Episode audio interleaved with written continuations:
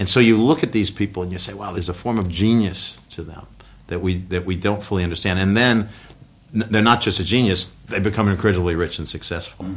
So we've kind of grafted the capitalists and then the intellectual together.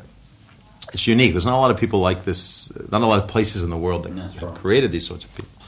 So there is this, that's already exists in Silicon Valley. There's been the cult of Andy Groves at Intel. There's been the cult of Steve Jobs at Apple. The cult of Sergey and Larry, who founded Google. I mean, these guys are gods. Mm-hmm. Then along comes the likes of Mark Zuckerberg. Just in a sense, he's just following in the footsteps of these other cult leaders who came before. And Mark's got his own unique story and his own unique characteristics, but in a way they fit the same pattern: young, successful, early, genius, wealthy, and a kind of black box of technology. Real People is produced by Square Holes, an agency conducting and publishing customized explorative research on key consumer markets, customers, and population segments. Square Holes also provides associated consulting and support to ignite positive business and social behavior change. Visit squareholes.com for more.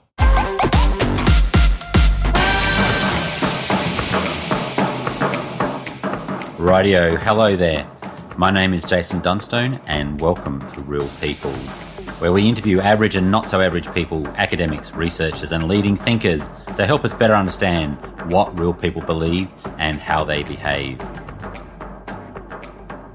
Today we are joined by Stephen Shearer, former Facebook and Instagram MD for Australia and New Zealand, Senior Advisor at McKinsey & Co and TEDx speaker. Stephen and I sat down at the Sydney office of McKinsey & Co to have a fascinating discussion going way back to Stephen's childhood in small-town USA and how he longed to go to university in Europe, yet was awarded a scholarship to study in Japan, and how this introverted young man became the American everyone wanted to know, from fellow students to the local mayor. We hear how Stephen's study of East Asian history and with little interest in tech, he found himself entering the world of the tech juggernauts. We discuss the obsession of the likes of Facebook to be the employer of choice requires putting staff contentment at the top of strategic priorities, and how staff incentives, from free food for staff and families to the option for female staff to freeze their embryos, have become the norm in Silicon Valley to take the distraction away from high-performing teams. We explore the importance of a vision staff can truly believe in and thrive towards, and the fine line between a strong culture and cult-like faith in such young, wealthy, and almost magical leaders. Let's not waste a moment. On with the show. Hit it! That's what I'm talking about. Wait! Okay, now, from the beginning.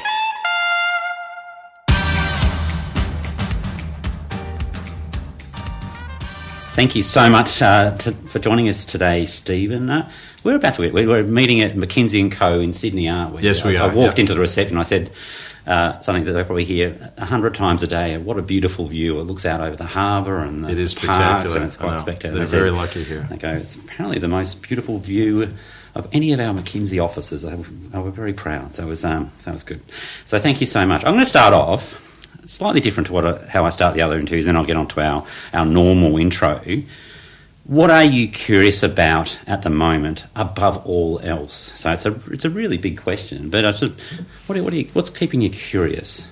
Wow, that's a great question. I talk a lot about curiosity, actually, and I learned a lot about curiosity over the course of my career. But I've never really been asked that question exactly. I think the first answer that comes to mind is I'm really curious about how this era of digital change is going to play out.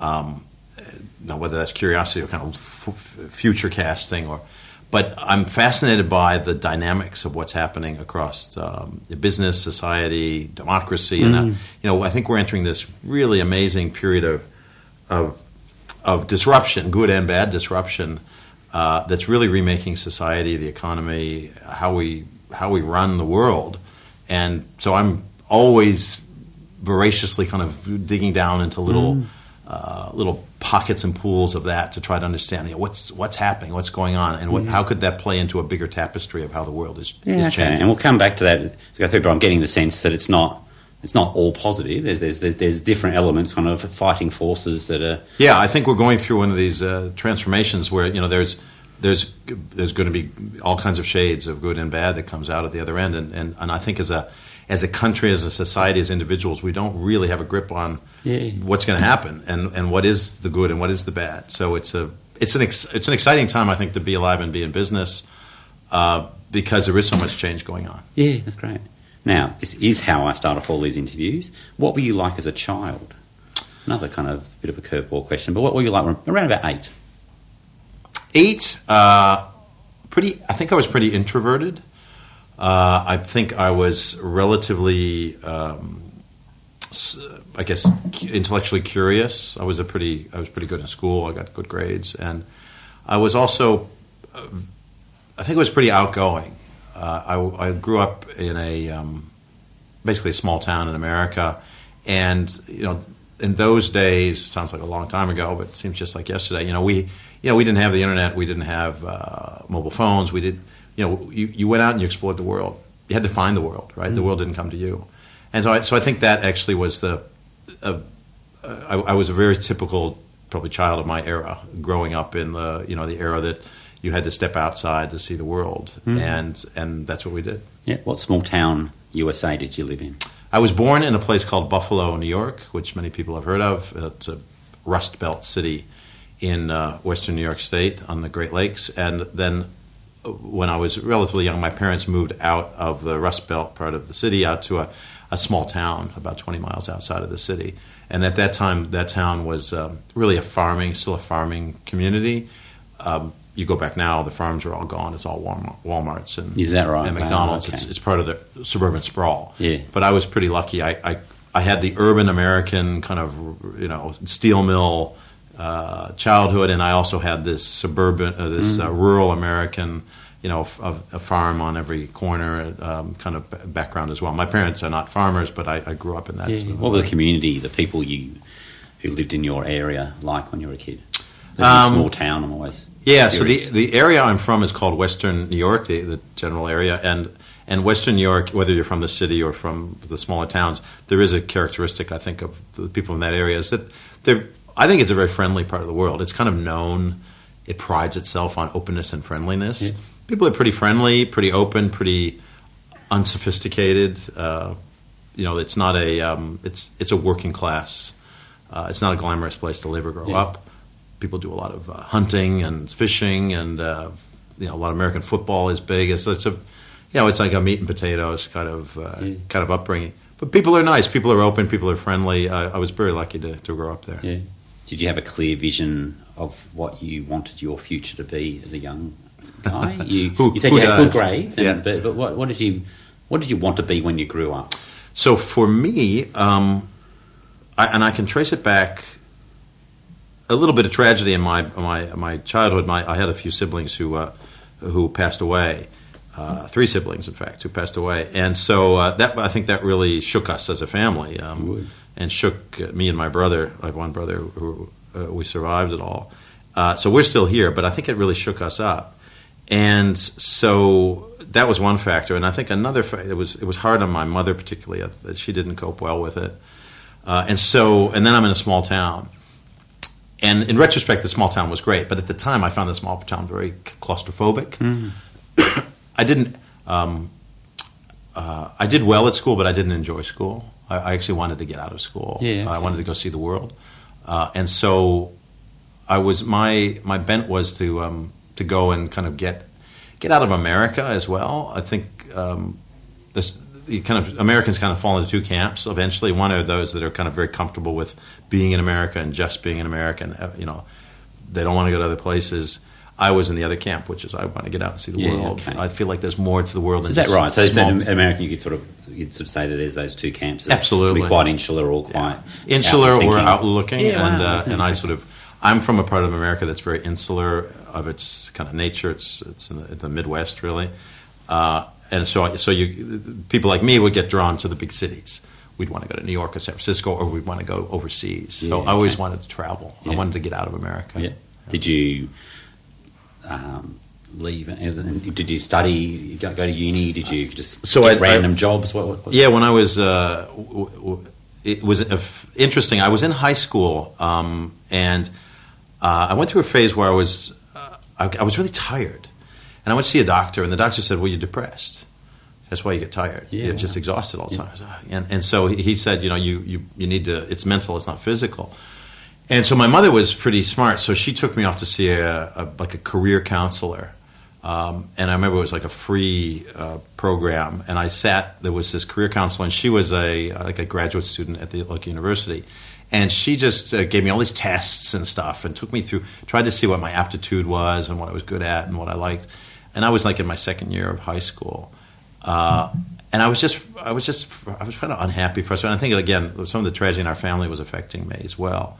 And it was very profoundly positive for me being with, getting this counseling from this young woman, because she eventually said to me, look, why don't you need to get out of high school because you're just frustrated. Mm. And so she said, why don't you accelerate? And in America, high school lasts for 4 years for most people. I worked out that I could finish in 3. Yeah, okay. I just crammed the last 2 years together. So at her suggestion, I went and investigated that. I had to switch high schools to make it happen, but I did. I changed high schools, and I graduated a year early. And my intention then was to go overseas. So what I did is I applied. I decided to apply for exchange student things, right, a year abroad. In those days, these things are much more common today. In those days, one is common. And I only found one that was in my area that was available, and it was to Japan. And the irony was I always wanted to go to Europe. Like, I was like, I want to go to Europe. And there's this one for Japan, and I was like, well, what the hell? Let's take that. And my parents couldn't afford to send me overseas. We didn't have that kind of money. I needed to get some sort of exchange thing. So I applied for it, and I was accepted. And it was a Rotary thing. And so I went to Japan with Rotary when I was 17 years old, and it was probably one of the biggest door openers of my life. And I assume that was a competitive scholarship too. It was, yeah, that's good. Yeah, and in fact, I went. Did that build your confidence, winning a scholarship? Oh my God! Yes, going overseas at that age, I was really. But even just winning the scholarship, I'm always interested in things like that. When you, I think winning or getting, being acknowledged, being chosen, I think was a big thing. But then it was even bigger once I got to Japan, because I was quite introverted. Mm. I was not an extroverted kid at all. Mm. I'd sat in the back. I was quiet. And then I got to Japan, and I lived in a small city where there were no foreigners at all in those days. And so I was like a superstar. I got to Japan, and I was like Mick Jagger in that town. Everybody from the mayor to every kid in every school knew who I was. I was a celebrity. Mm-hmm. I can say that with hand in mind. I was a celebrity in this town for that year. Yeah. And 17-year-old kids, suddenly your celebrity girls are literally chasing you down the street. And I was like, welcome to the world of being an extrovert. Yeah. And it really turned me around in terms of my personality. Yeah. Just feeling more confident with yourself and confident. I had to learn Japanese. I had to exist in this whole environment where I had no support network. I had to build my own. Nobody spoke English. You had to learn new culture, new ways of doing things. Japanese are wonderful people and very welcoming, but still you're afloat in a whole other culture, and you're cut off. In those days, there was no internet. There was no phoning home was really not an option. It was too expensive. I just write letters once a month and get a letter from my mother. That would be it. Yeah. So it was like the old world. Like the old school, hey, you're overseas. You're really overseas. Mm-hmm. The world's different now. You're much more connected than we used to be. Did you? So, what did you study? Did you? Well, eventually, I spent a couple of years in Japan, and then I went to university. I went to a few universities, and I wound up getting a degree in Asian history at university. So I spent time in Japan and China. Yeah. Okay, that's good. And did you go into tech? Did you was tech an early thing, or was that no, not at all? Excuse me. Tech did not play a role at all. In fact, excuse me, I had an aversion to the sciences and to maths. I was good at maths, I was good at science, but I didn't enjoy it. I enjoyed the arts, liberal arts, literature, reading, history. I loved history, music. I played instruments, but I was not attracted to the sciences or mathematics. And the days when I went to university, I remember. Mechanical engineering was a big thing. This was like the early 80s. Like it was a big, everybody wanted to be a mechanical engineer. My brother did mechanical engineering. And I just thought, I can't think of anything more horrible than those two words put together than mechanical and engineering. I had no interest whatsoever. So ironically, my whole university career was spent avoiding tech and maths and and science. Yeah. It was getting away from it. And I came to tech later in my life. Mm. So what are some of the, I guess, critical career steps that got to the point where you did get into tech?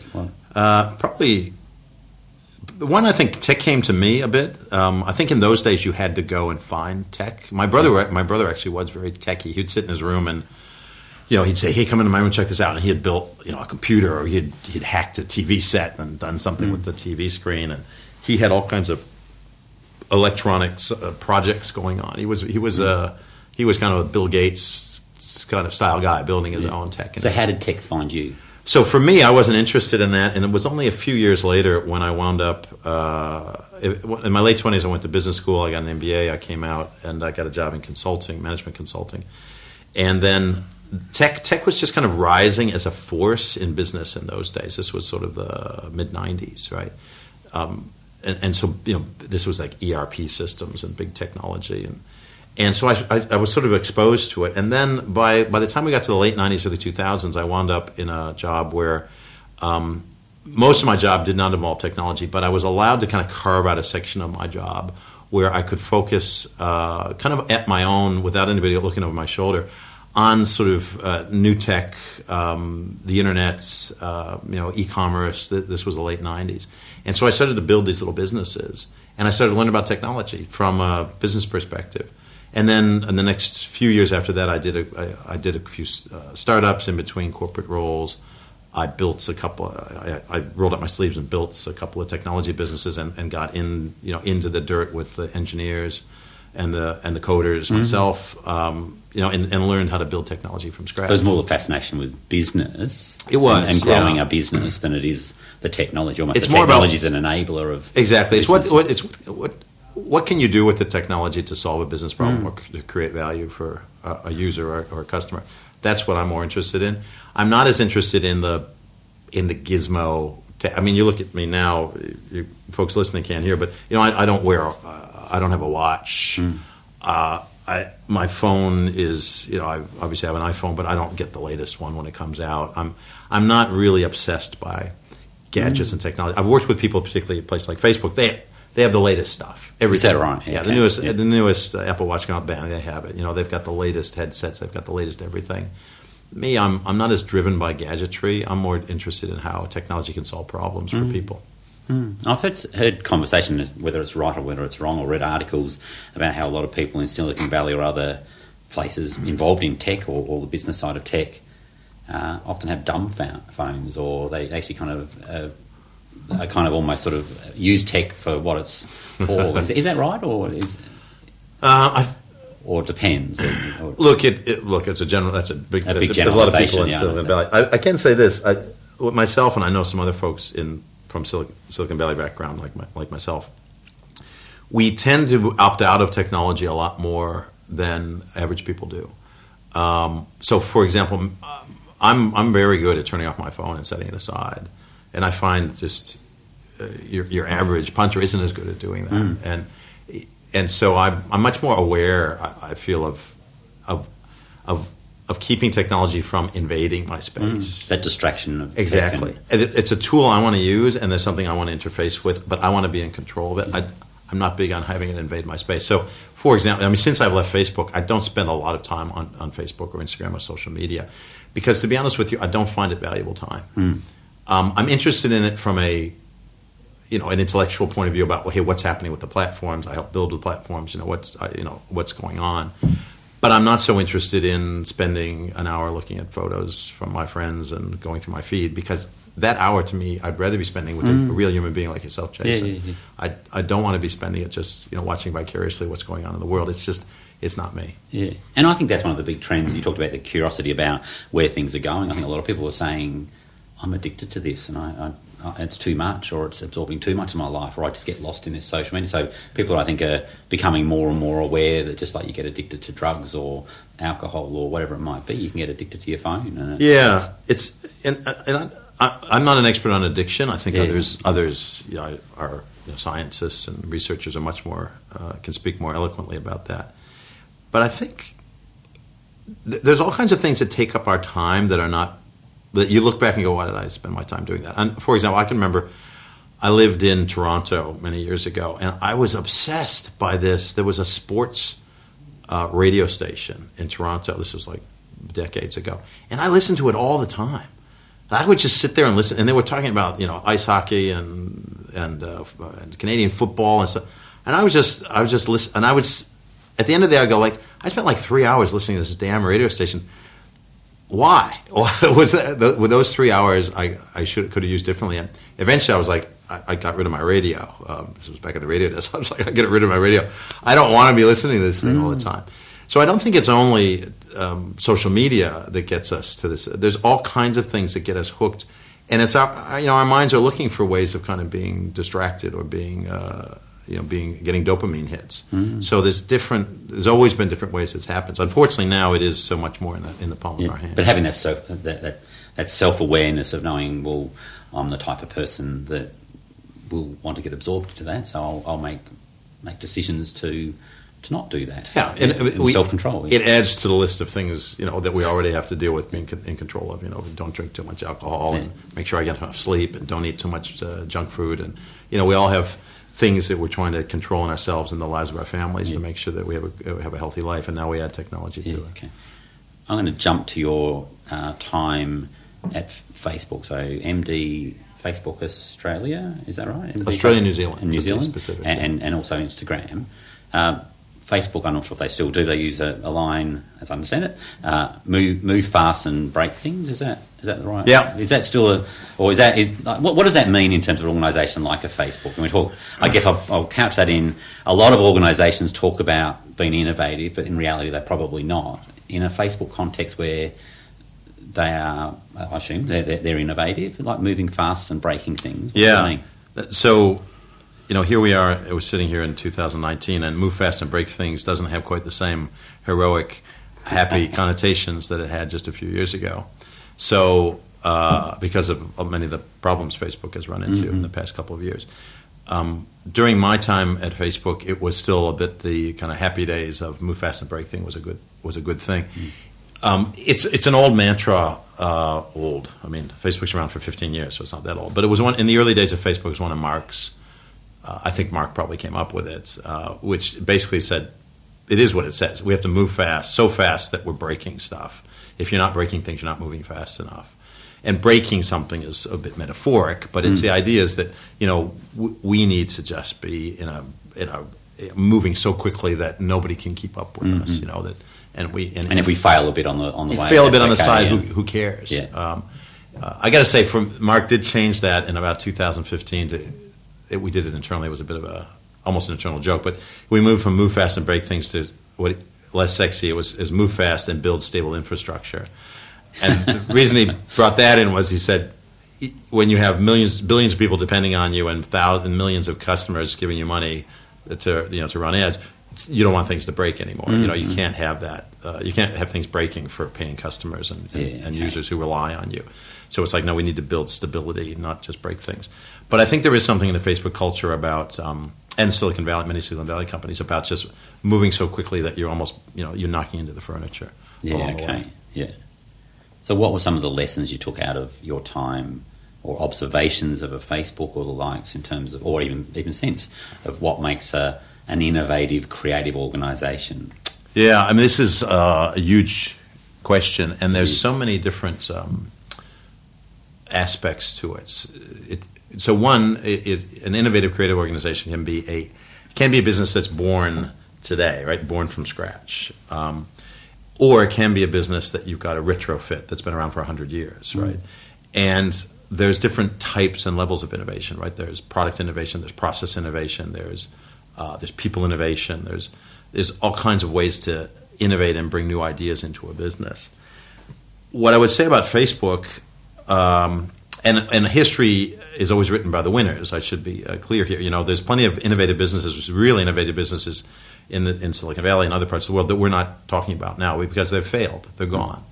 And they may have failed for reasons had nothing to do with their level of innovation. They just ran out of money. They had bad luck. They wound up in the wrong place at the wrong time. But there's lots of great innovative businesses that we don't talk about. Facebook happens to be one that was successful, and maybe kind of a bit of that is luck, a bit of it is also, you know, smart decisions and innovation. But the thing I'd say about the innovation at Facebook is maybe a couple things that are interesting. So one is, I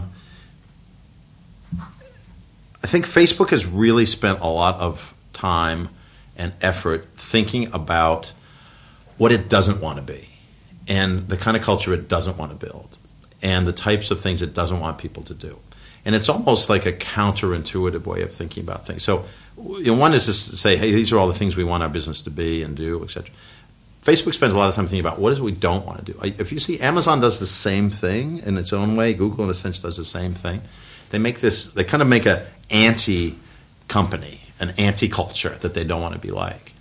And by doing that, it allows the business to have a way of communicating to people that this is not only just what we want to be, it's this is what we don't want to be.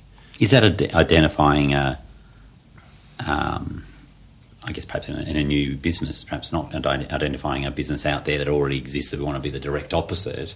Yes. Or is it sometimes about a theoretical... Yeah, it's not always about pointing at others. Although I should say in Silicon Valley, this is almost, it's almost a running joke that, you know, if you work at Google, you point at Microsoft and you say, we don't want to be like Microsoft. Mm-hmm. They're too bureaucratic. I think Steve Jobs used to do that, didn't he? Almost say, well, yeah. Well, if you work Apple, we don't want to be Microsoft. If you work at Facebook, you point at Google and you say, we don't want to be like Google. They're too bureaucratic. If you work at Snapchat, you point at Facebook and you say, we don't want to be like Facebook. They're too bureaucratic.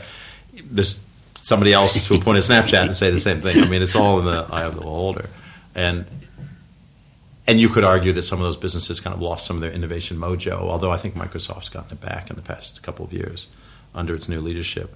So that's one thing. It's about kind of creating the kind of anti-culture and then saying we don't want to be that. I think the second thing I'd say is there's this thing in Silicon Valley which I think outsiders don't fully understand, and I didn't understand until I really spent time there, which is I think the most successful businesses there – they spend more time focusing on people and culture and leadership than any other business I've worked for, which seems ironic when you go to a place where technology is at the center of what they do. The truth is, as important as technology is, people are more important. The culture you build is more important than the technology, and so at the likes of Facebook or Google. You spend a lot of time on people and culture, more time than any company I've ever worked for, almost ridiculous amounts of time. Does that kind of sit at towards the top of the pyramid? It's across the whole organization. Yeah, okay. From Mark, and Facebook is from Mark on down. So I'll give you an example. There's culture surveys. Every company does culture surveys, right? You survey people. Some do them monthly, some do them annually. They have different names in different companies. At Facebook, it was called Pulse. And Pulse was done every 6 months. It was a company-wide survey. Voluntary. It was broken into different sections about company, about your job, about your manager, these sorts of areas. There was about 20, 30 questions on this survey, and did it every 6 months and would measure difference between now and the last survey. We would measure the difference between every group within the organization. You would get if your team was big enough, you would get a pulse survey for your own team, and so. Many companies do this, right? Facebook would always have a unique way of doing something like this. And the unique way that Facebook would do it was, one, all the results, every result was open to everybody in the company. There was essentially it was all just published on a portal. And so you could go in and compare yourself to all kinds of other leaders in the business, all kinds of other business units. You could see Mark's results. You could see, Mark could see my results. So you could see what Mark said about the... Well, you'd see Mark's score. You'd see, how did Mark go? You wouldn't see what people said. An aggregate score? They would see the aggregate score for Mark. Yeah. You would see the aggregate score for all kinds of business. You could compare yourself across the Mark's got it's probably not done on this, but Mark's got an aggregate score of 80 or whatever it might be. Yeah, okay. Exactly. And you'd see where Mark was 70, why is that? Yeah. You'd see where Mark was strong and weak. Yeah. You would see there was levels of data that wasn't released because it's private, but the aggregate numbers were all open to everybody.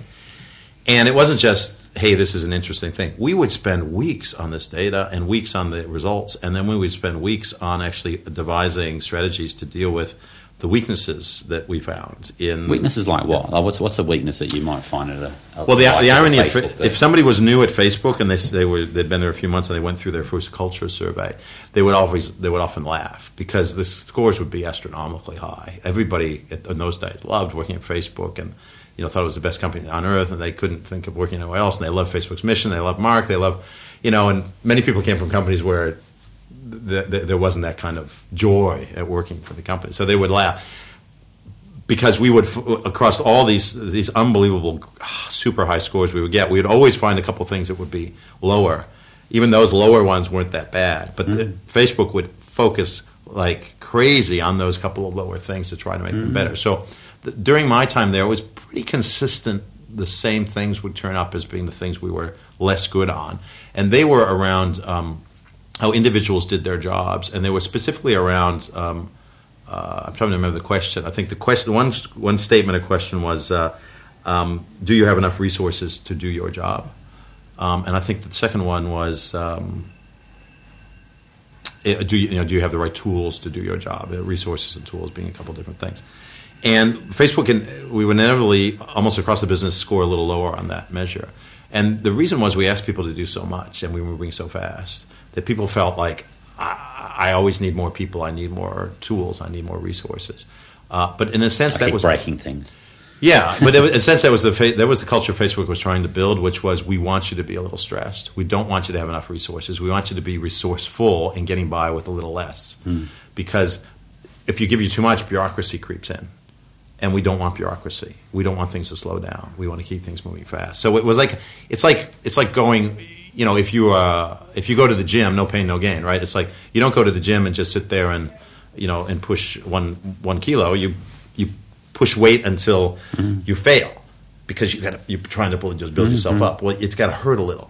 So in a sense that when you build a culture, there's something in it that's it's good to have it hurt a little to make sure that actually people are at the envelope. So we'd always say if we were ever really high on that number, it was a bad thing because we want to keep people we want to keep them kind of scrapping and scraping to make the most of limited resources. And obviously there's the rewards and the perks that outside of a tech juggernaut like Facebook almost seems amusing or probably not achievable like that. The simple things like, I guess, a free lunch, but then it gets, what are some of the sort of things that you might have as a perk of working at a Facebook? And these are common across a lot of Silicon Valley companies, not just Facebook, but things like food is free. Essentially there's food on campus that's free for everybody. You can bring your family in and they can eat too. There's plenty of families that turn up at Facebook for dinner. Transportation in Silicon Valley tends to be subsidized or free. Google has their own bus network. Facebook's got their own company-owned bus network that take people into San Francisco and back. Even things like dry cleaning and laundry, health insurance.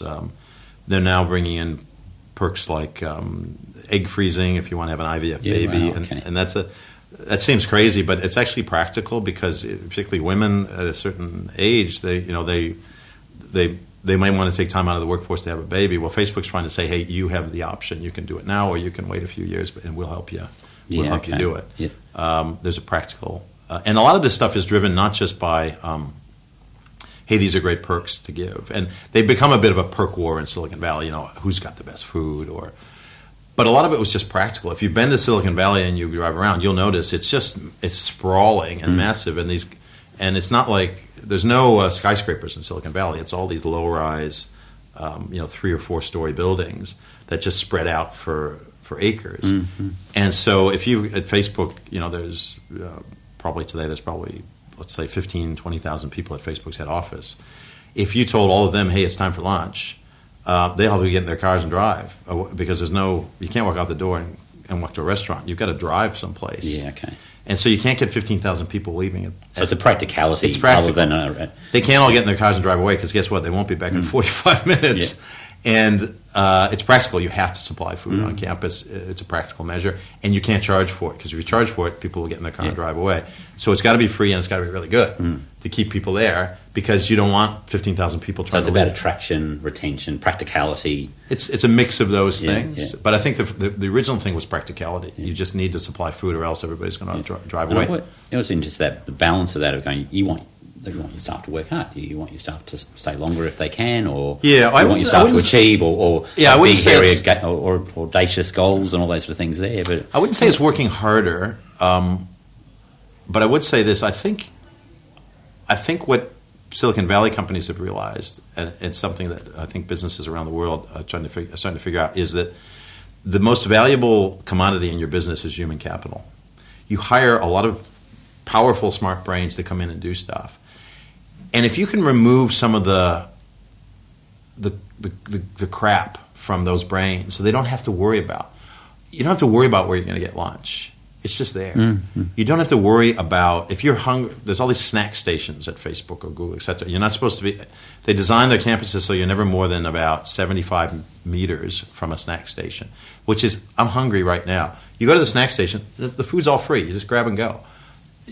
And, you know, it's not that, oh, that's a perk. It's just, it's practical. It's just like, get the food into you, go back to work. Why? Because you're paying these people hundreds of thousands of dollars a year for their minds, not for them to go and have to, you know, worry about what food where am I going to buy lunch? Where am I going to get my laundry done? Facebook provides free laundry because they don't want you to worry about your laundry. That's the lowest value thing. They give free transportation because they don't want you to worry about how you're going to get to work. Yeah. We want you to get here as efficiently and as easily and as comfortably as possible. Because once you're here, you're with your colleagues, you're collaborating, you're working together, you're changing the world. Mm. And that's why all these companies do. And you don't tend to get staff abusing those privileges. It's pretty hard to abuse. I was never inside that. Yeah. I'm sure there's somebody monitors. We do work for a chocolate company, and you're allowed to eat as much chocolate as you like. But I think it takes a very short period before the staff start saying, "I don't want any more chocolate." Yeah. But but maybe you go. Well, it's there, and it makes my job more efficient. I think the truth is, look, a lot of these businesses in Silicon Valley, you just have to do it. It's like everybody does it, so it's like a minimum requirement. But the truth is, the cost of doing it is so low. It's not something to in the whole scheme of things. In the scheme of things, it's meaningless, right? It's a rounding error, so nobody cares. How do you have high-performing staff? They could be high-performing young staff or older staff. It doesn't really matter. But how do you ensure your staff are going there and they want to achieve great things? They want to make the world better. They want to, all those sort of goals that the likes of Facebook are looking to achieve. Yeah, I think the Silicon Valley businesses like Facebook, they do a few things. One is, they have very mission-driven companies, right? Often, these days, still, at least the current generation of Silicon Valley companies are still very dominated by their founders, right? This is not true of every company in Silicon Valley. Companies like Intel or Apple, their founders have passed away, right? So they're not their founders are gone, but the aura of their founders, in many ways, still kind of lives on, even though it gets dissipated. But the likes of Facebook and Google, Uber, the founders are still in the building, right? They're still every day. They may not be running the company on a day-to-day basis, but they're still there. Yeah. And so there's something around the founder is there. It's their mission to build this company, and now this company is like a multi-billion, $100 billion. There's a lot of power in the vision of the founder and the culture that they're trying to build, which draws people to those businesses, draws other talent to come and want to work and be on that mission.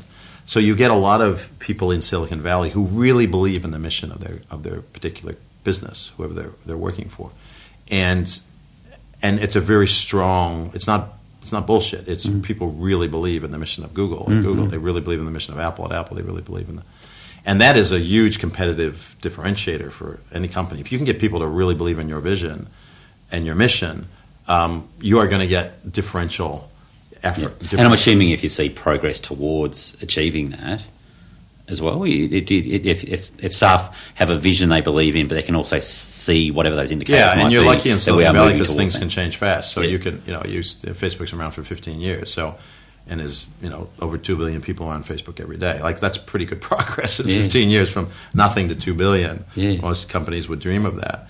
Google, probably similar kind of nothing to amazing impact. Amazon, a little longer. Apple has had more ups and downs, but Apple is also. Uber just started, 10 years ago or so now. You look at where Uber is. So all these businesses not only have the mission, you're right, like people see the results, And as I say, feel like hey, I'm part of something that's really changing the world, and you know, and it's delivering on this mission. So I think that's one thing to preserve the culture. The other is just constant infusions of values. Every one of these businesses will have values that they hold very dear. You mentioned one before, move fast and break things is essentially one of Facebook's 5 core values.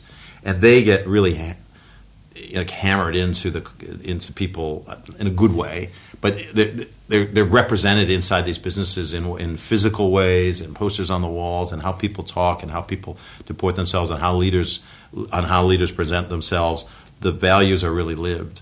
So if you can align those values with the values of employees, they're not just, hey, we have these values over here, you may not agree with them, but hey, you know, we want you to believe in them. If you can align them with the values that your people actually share in their own hearts, that's what's super powerful. Yeah. Okay. And so the culture, what Facebook and these other companies try to do is they try to bring in people that essentially already share the values. So that's a filter at the start when you're recruiting people. Correct. You know, they share those. Obviously, the competencies are there, but also I wouldn't call it a filter, but it's a big build on you know, hey, you might be great at coding, but how are you going to fit into the Facebook culture based on you know your values and the Facebook values? Are they going to be congruent? Would they? Is that going through exercises? Is it obviously posing questions to potential recruits around that? I think during my time at Facebook, it was very a non-scientific process. It was essentially just interview with a lot of Facebook people, and they'll all kind of look you up and down and say, "Yeah, you know, you'll be a Facebook." So be interview by people who believe very strongly believe in that vision and almost critiquing on those. Yeah, well, in the early days of Facebook used to run when I joined Facebook, I had 16 interviews, I think, before I joined the company. Okay.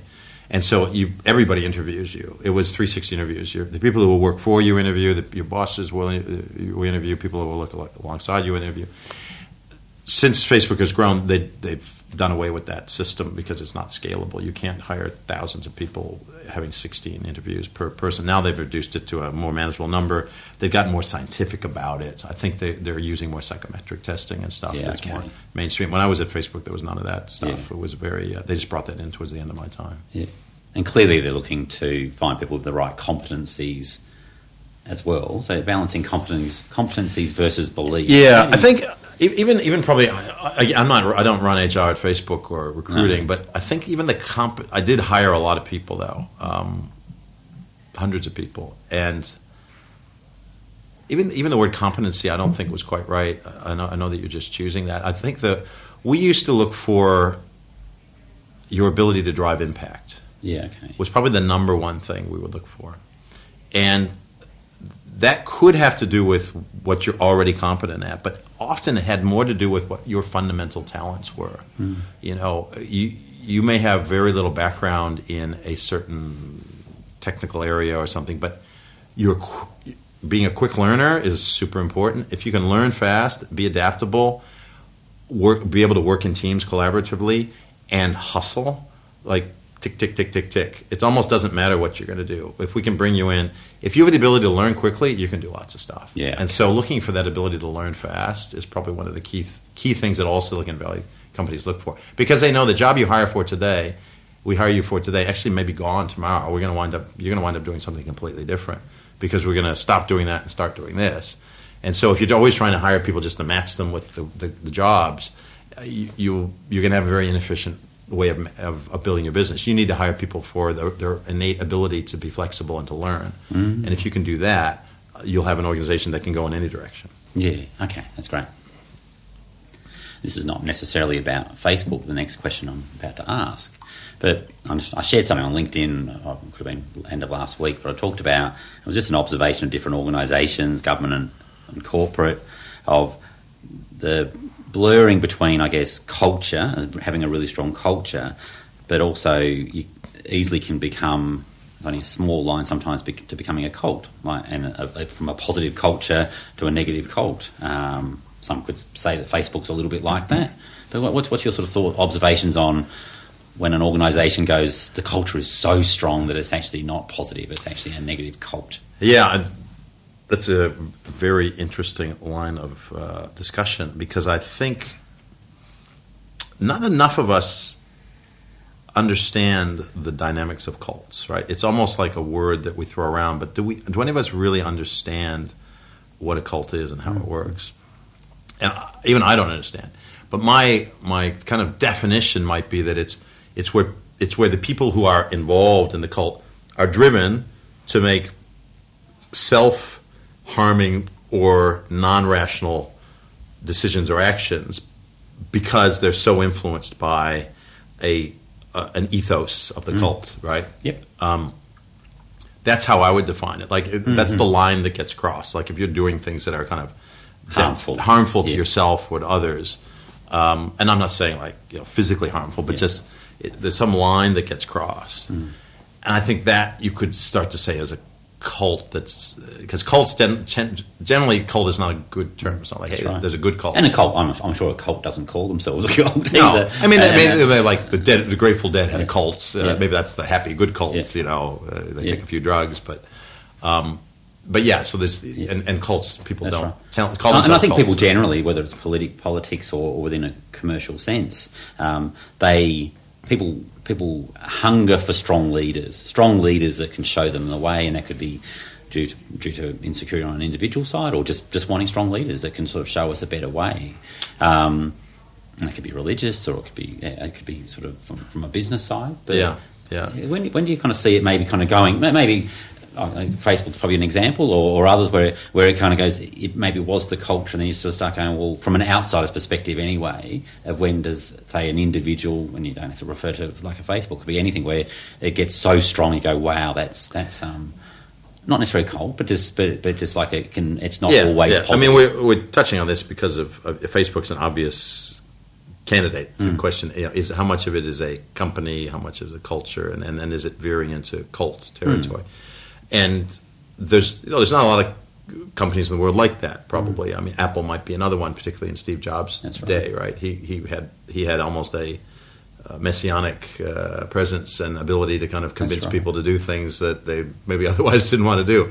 Apparently, Steve Jobs was not the most pleasant person to work with or for, but still people would come back and work with him repeatedly. So that was one. I think there is something in Silicon Valley that's perhaps unique about this cult thing, if it is a cult thing. And I think there's a couple of factors that drive it. So one is that a lot of these, and it's not just Steve Jobs and Mark Zuckerberg. We could probably sit here and come up with a list of others probably that are less famous outside of Silicon Valley. But within Silicon Valley, they have their own kind of cultures following. But I think there's a few characteristics. So one is that a lot of them arrive at this point of... Well, one, they'll have big dreams, right? They'll have big visions, right? And they can be very good at communicating and driving those visions. That's one. Two is they tend to get to success very young, or at least success as other people would perceive it to be. You know, they become wealthy, or they become relatively powerful, or they're sitting on top of big companies. And sometimes they can be in their 20s or 30s. So a young success. And the third is... technology still has a certain magic to it.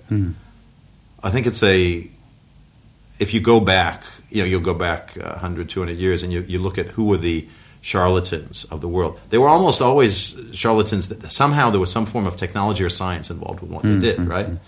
They had some magic medicine that you could take, or they had some sort of mechanical Turk that did something, or there was something of this fascination about science and technology that almost has a magical quality to it. And we've been there for hundreds of years. Now it's been kind of personified in the Silicon Valley. Young, great vision communicator, and then having lots of success around technology, which many people, even within Silicon Valley, don't fully grasp. How does Facebook work? How does Google work? What does it really do? And so you look at these people and you say, wow, there's a form of genius to them that we don't fully understand. And then they're not just a genius, they become incredibly rich and successful. So we've kind of grafted the capitalists and then the intellectual together. It's unique. There's not a lot of people like this, not a lot of places in the world that created these sorts of people. So there is this, that's already exists in Silicon Valley. There's been the cult of Andy Groves at Intel. There's been the cult of Steve Jobs at Apple. The cult of Sergey and Larry, who founded Google. I mean, these guys are gods.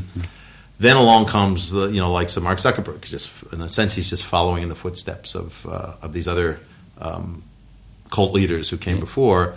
And you know, Mark's got his own unique story and his own unique characteristics, but in a way they fit the same pattern: young, successful, early, genius, you know, wealthy, and a kind of black box of technology. And may have, I'm guessing that many of them would have may have started off more introverted than extroverted and worked on their thing, and then maybe the confidence is built with success. Is that excuse me? For Mark, I think that's absolutely true. Yeah, I think just the way he presents himself is clearly he's not seen as a tech geek anymore. He's a very strong and confident speaker when he needs to. Yeah, and he. I know that he personally that he has done a lot to work on that. Yeah. You know, he's had to reinvent himself as an extrovert, and he's not an extrovert; he's an introvert.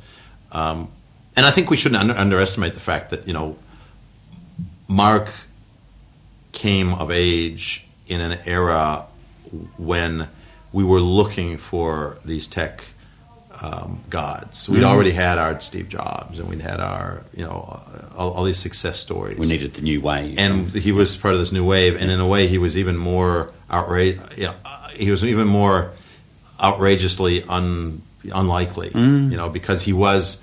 He founded the world's biggest social network, yet he's an introverted geek who didn't have many friends. You know, at least that's the impression of him outside. He, you know, he was 19. I mean, you know, he could barely shave, and he was already, you know, he's a billionaire before he's like 23. Like, this is unheard of riches. You know, it's world first level of success, and the thing that he invented just seems so simple, yet so powerful, or that his company kind of came up with, Facebook, and of course then it plays a role in millions of people's everyday lives. It's not something that's, you know, I could tell you about, you know, Larry Ellison, the guy who founded Oracle, and a lot of people are like, Oracle, who's Oracle? Larry Ellison. He's a little more in the he's in the space people don't know who he is. He's one of these. But when there's that time like Facebook where everybody uses it, knows changed their world. Yeah, I worked at Facebook and I never had to explain who I worked for. Right? It's like where do you work? Facebook. Oh,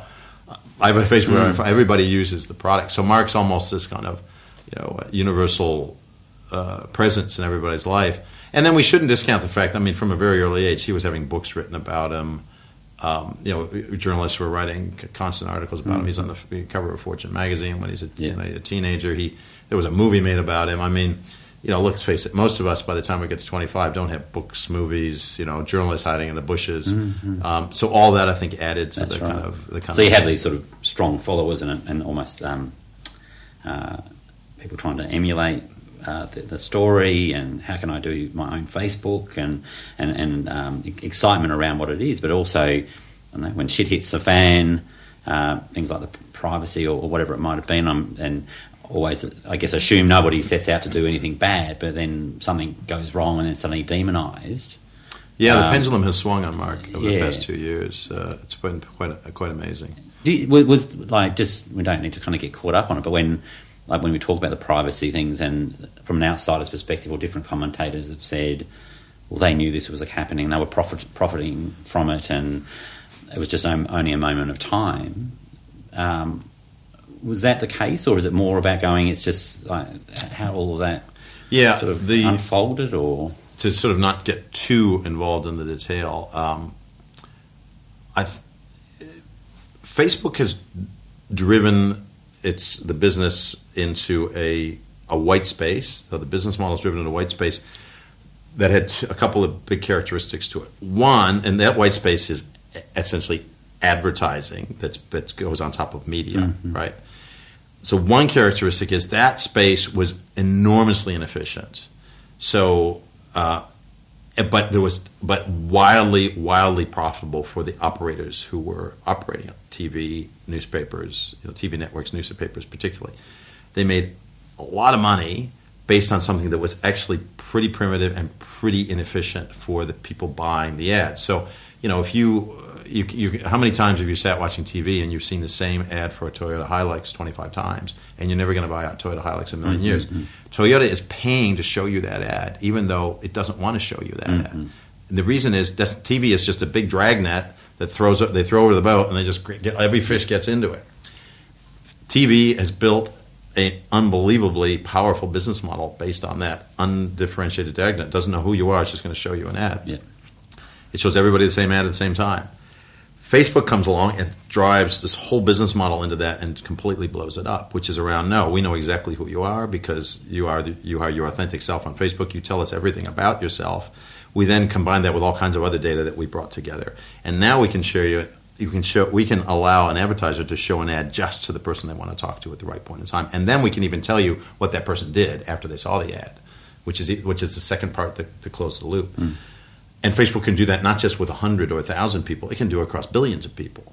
That's the one thing that drove into. Now, the second characteristic of that space was it essentially was unregulated. So traditional media had a regulation kind of tied around it, particularly around. Broadcast content and newspapers, there's things they can publish and can't publish. There's things that they here in Australia, you've got local content rules about how much Australian content you have to have. You've got rules about, you used to have rules about who could own what assets in what cities, newspapers, TVs, radio stations.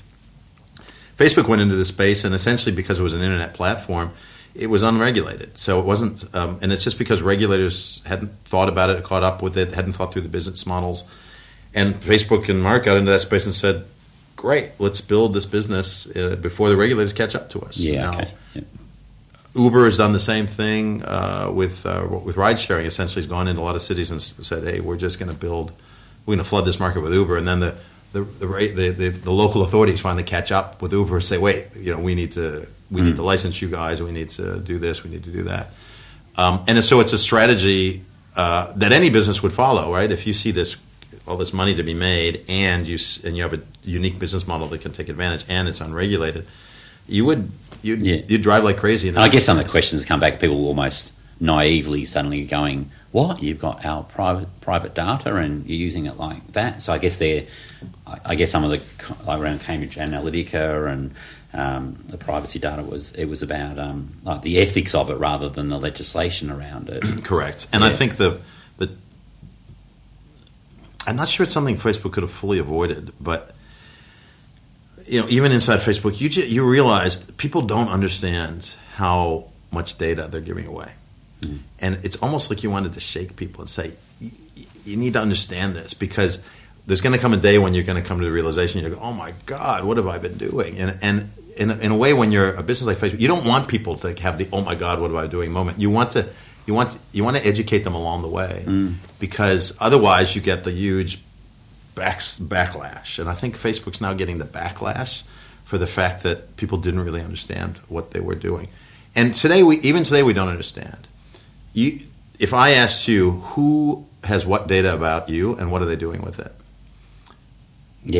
you would say, I have no idea.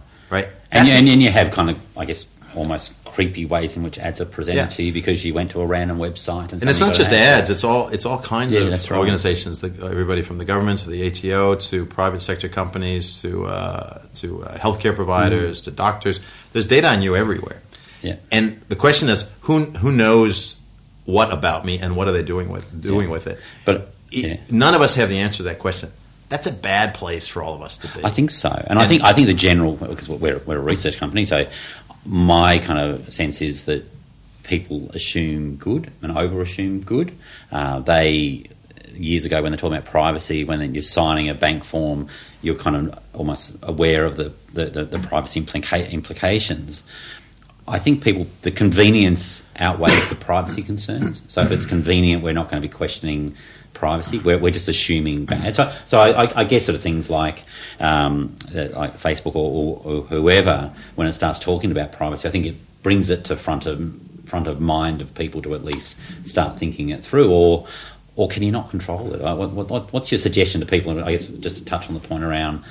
Can you manage your privacy settings on Facebook? I think in the next, we are at the dawn now. In the next few years, I think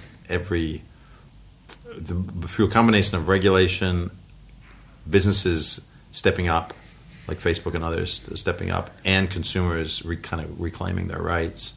I think you go forward 10 years from now, almost every consumer will have a pretty good sense of who knows what about me and what are they doing with it, because we will have a system for making that happen.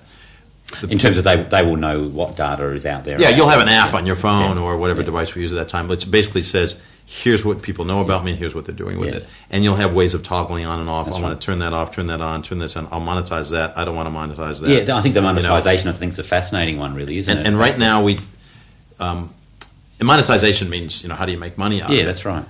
And right now, what Facebook users are now starting to understand, and not just Facebook, but other social media, other internet platforms, particularly any advertising-supported media. Now, this is true. This is true for television and newspapers for 100 years as well. Is that it's free or relatively cheap, right? Newspapers you have to pay for, but TV was free, but it's not free. You're giving them something, so you're giving them either your data or your attention. And that's worth something to them. Why? How do you know that? Because they wouldn't give it to you for free if it wasn't. So we're used to the idea. If somebody walks up to you and says, here's a pen, and you say, how much? You go, it's $10. Great. $10 pen. Okay. You know that exchange. And you know how long it took you to earn the $10. You also know that, hey, $10 would buy me 2 coffees. You know what it's worth. But if I said, here's a pen, you can pay me in $10 or you can give me data. And then the next question you might have is, well, what data? How much data? The truth is, you don't know the right answer. What is the answer? How much is $10 worth of data, of your data? You don't know. But if we go 5, 10 years, 20 years into the future, the people might be more aware. If I said, give me $10 worth of your attention, you can pay me in cash, you can pay me in data or attention. Yeah, okay. You'd be like, well, cash I understand. I understand $10 is 2 coffees, and it takes me X number of minutes to get $10, and these are the other things I do, $10. Data and attention, I don't understand the trade-offs. I don't understand the price. I wouldn't know how to price that pen in data or attention. That's essentially what we're doing with media. We've been doing it for a long time. It's just now with Facebook, Google, and those, it's just gotten to a level of sophistication we didn't have with TV and newspapers. But essentially, you were giving those platforms your attention or your data in order to get a subsidized service. If there were no ads in a newspaper, it wouldn't have been 50 cents. It would have cost you $5 to buy that newspaper. But the ads help subsidize the classified advertising, particularly. Yeah, okay. With free-to-air TV, it was hey, we'll give it to you for free, but in exchange, we got your eyeballs, and we're going to jam ads into your favorite show. Yeah. And so and you're going to you're not forced to watch the ad, but a lot of people will. They just sit there and watch the ad. Great. And guess what? Then if I show you an ad for a car, car sales go up the next week because people march into the showrooms. It just happens. So it's like it works. But we didn't understand the exchange that we were giving. Now with Facebook, it's come to a head, and we're starting to ask the question: well, what is the exchange? Yeah. Okay. We started off with you saying you were curious above all else about, I guess, where we're heading in a positive or negative way, and we've covered that much as bits of that as we've gone through. Are there any other thoughts on where we are heading? Yes. Excuse me. I think one thing that's not considered enough is this rise of systems and platforms that are driven by artificial intelligence, and how those systems or platforms are going to interface with other systems and platforms in the world. So I'll give you an example. Let's take the U.S. elections in 2016 in the U.S. Now, a lot of there's a lot of controversy about that election, right? What did the Russians do? How did they help one candidate or another candidate? What was the role of social media and all that? Fake news, filter bubbles, all this sort of stuff. Cambridge Analytica. Okay, there's a lot unpacked there.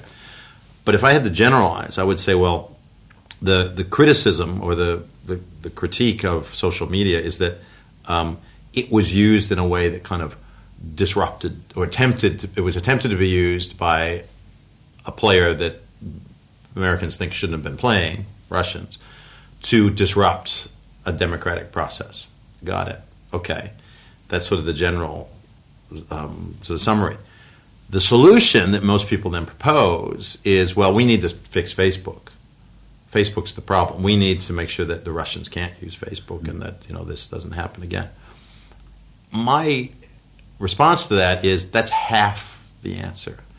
The other half of the answer is we need to fix democracy, because democracy, which is an analog system, it's not AI driven, is interfacing with an AI system here, which was Facebook. And democracy was not coping well with that interface. So I don't think just the only answer is, well, we need to fix the AI side of the equation. We need to fix the analog side of the equation. And in this case, this is just one example, but I think it's an important one. I don't think democracy is well suited to be robust in the 21st century when it's up against AI-driven systems. And it's so funny, like we almost look at democracy as in Australia and the U.S., it's like it's sacred. It's like, oh my God, you know, we set up the system, and this system has worked for a long time, and we're never going to change this system. That's not how the world works. We're constantly, if we're running a business or an organization, you're constantly improving. You're changing things all the time. You're adding technology. You're re-engineering processes. You're changing your mix of talent and people. You're reorganizing. You're trying to respond to the changes in the environment to, you know, and make sure that the business you have today or the organization you have today is purpose built for today's problems and today's environment. What you had 20 years ago isn't going to work today. You know, you have to change it. You have to constantly evolve. But with democracy, we don't. It's like we set and forget. Like in the U.S., we invented the Constitution was written in 1787. Done. Like, that's gonna. And you say to yourself, wait a minute. Don't we need to upgrade this thing? You know, don't we need to think about what are the things we could change? So how might that work? So does that mean you have an election and it's more AI driven than? Well, I think there's a couple of things. I'll just give you a couple of examples. Yeah. I think this is it's a long, big conversation. Yeah. We can pull in political scientists to help us with it. But there's a couple of things. So, for example, in the U.S., one of the criticisms of Facebook was that it was used to sow disinformation to voters during election campaigns. Now, that was done in a way that leveraged how Facebook works. And how Facebook works is it allows you to target individual voters or individual Facebook users in geographic areas, right? Specific geographic areas. Cambridge Analytica didn't use Facebook to target every American because you don't want to target every American. You just want to target those in a presidential election that are in swing districts in a few states, like Wisconsin, Pennsylvania, etc. And you want to then ignite their passions around, be they real or fake issues, around something that's controversial that will particularly do one thing, that will prompt them to go to vote. Because voting in the U.S. is not mandatory. It's voluntary. So there's two things at play here that means that Facebook could be more easily weaponized by people like the Russians. One is that we have, on the democracy side of the fence, we do not have a system when you elect presidents where one vote equals every other vote because of this electoral college system. Yeah, okay. I live in New York State, or I used to live in New York State. My vote is absolutely worthless in New York State. Why? Because New York State is always going to be a Democratic state when it comes to the U.S. election. If you are the candidate for president in New York State and you get one more vote than the other guy running for president, you get all of New York's electoral college votes, 100%. Right. Okay. You get everyone. So my vote means nothing in New York State. If you eliminated that system and the whole country means every vote from Alaska to Florida was worth exactly the same, you just had to get out of 320 million people, you had to get the most votes. Yeah. Suddenly, it defangs this ability to just target individual communities and individual districts. The second thing I think, and I take this leaf out of the book from Australia, is I think voting should be mandatory. Australia is the only democracy, I think, in the world where voting is mandatory. When I first came here, I thought that was a crazy idea. Now I think it's a really good idea, and I've come to that realization over the past 20 years because I think it makes voting a obligation, not a right. Oh, sorry. That's you. Sorry. You can just turn that off. Done. I think it makes voting an obligation and not a right, and I think we need to have more obligations on our citizens, not just everything's a right. Some things are responsibilities. And secondly, if everybody in the U.S. has to vote, guess what? You don't have to inflame people to get to the polls because everybody's going to go to the polls anyway. And so you don't have to create these divisive... And people get inflamed to go to the polls by things that piss them off.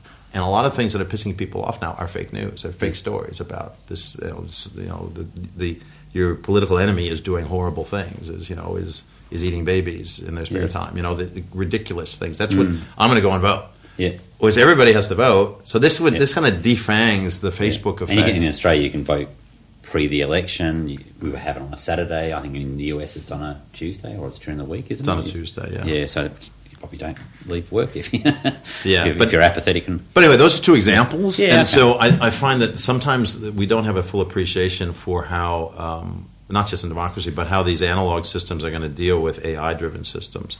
And that's something I think we need to start to get our heads around. It's happening right now with Facebook advertising and advertising online. Like we're all like, oh my God, I'm being served ads that are so targeted at me.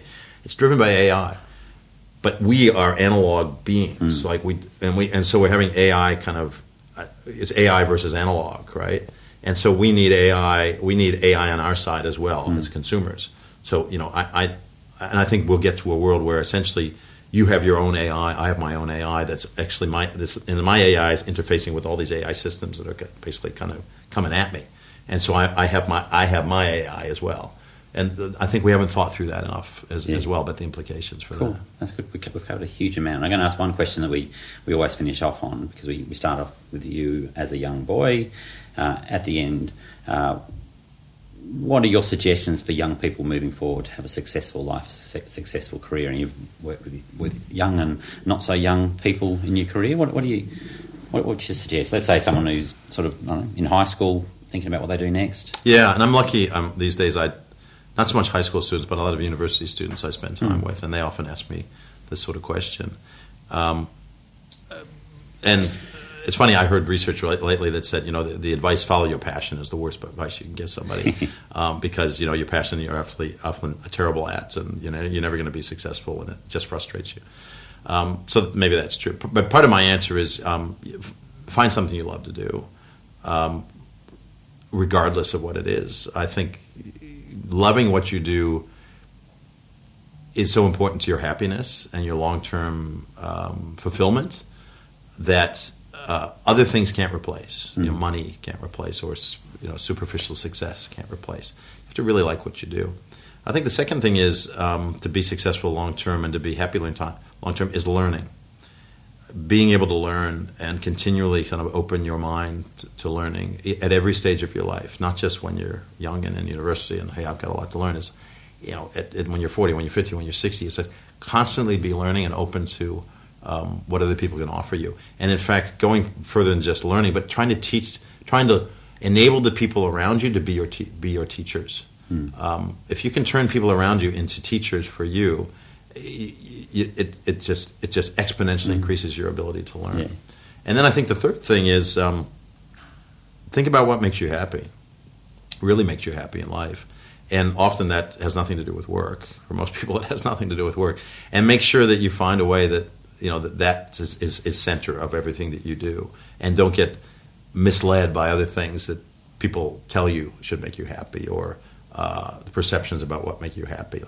And that's not an easy thing to come up with. I think it takes many of us years to kind of figure out what really makes us happy. But if you're going to live a long time or a short time on this earth, you want every day to be as happy as possible. And so I think that would be my advice to a young person. Thanks, Stephen. You've got a great TED Talk that we'll put a link in the background information for the show. Anything else any other websites or Twitter handles or whatever you want to forward? You'll find me at stephenshearer.com.au and that's it. Yep. All right. Good on you. Thank you so much. Thank you. Bye.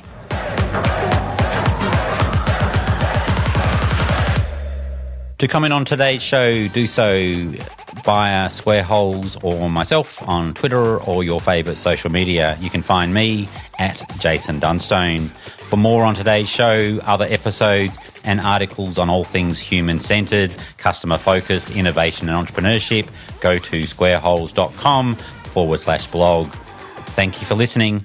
Uru!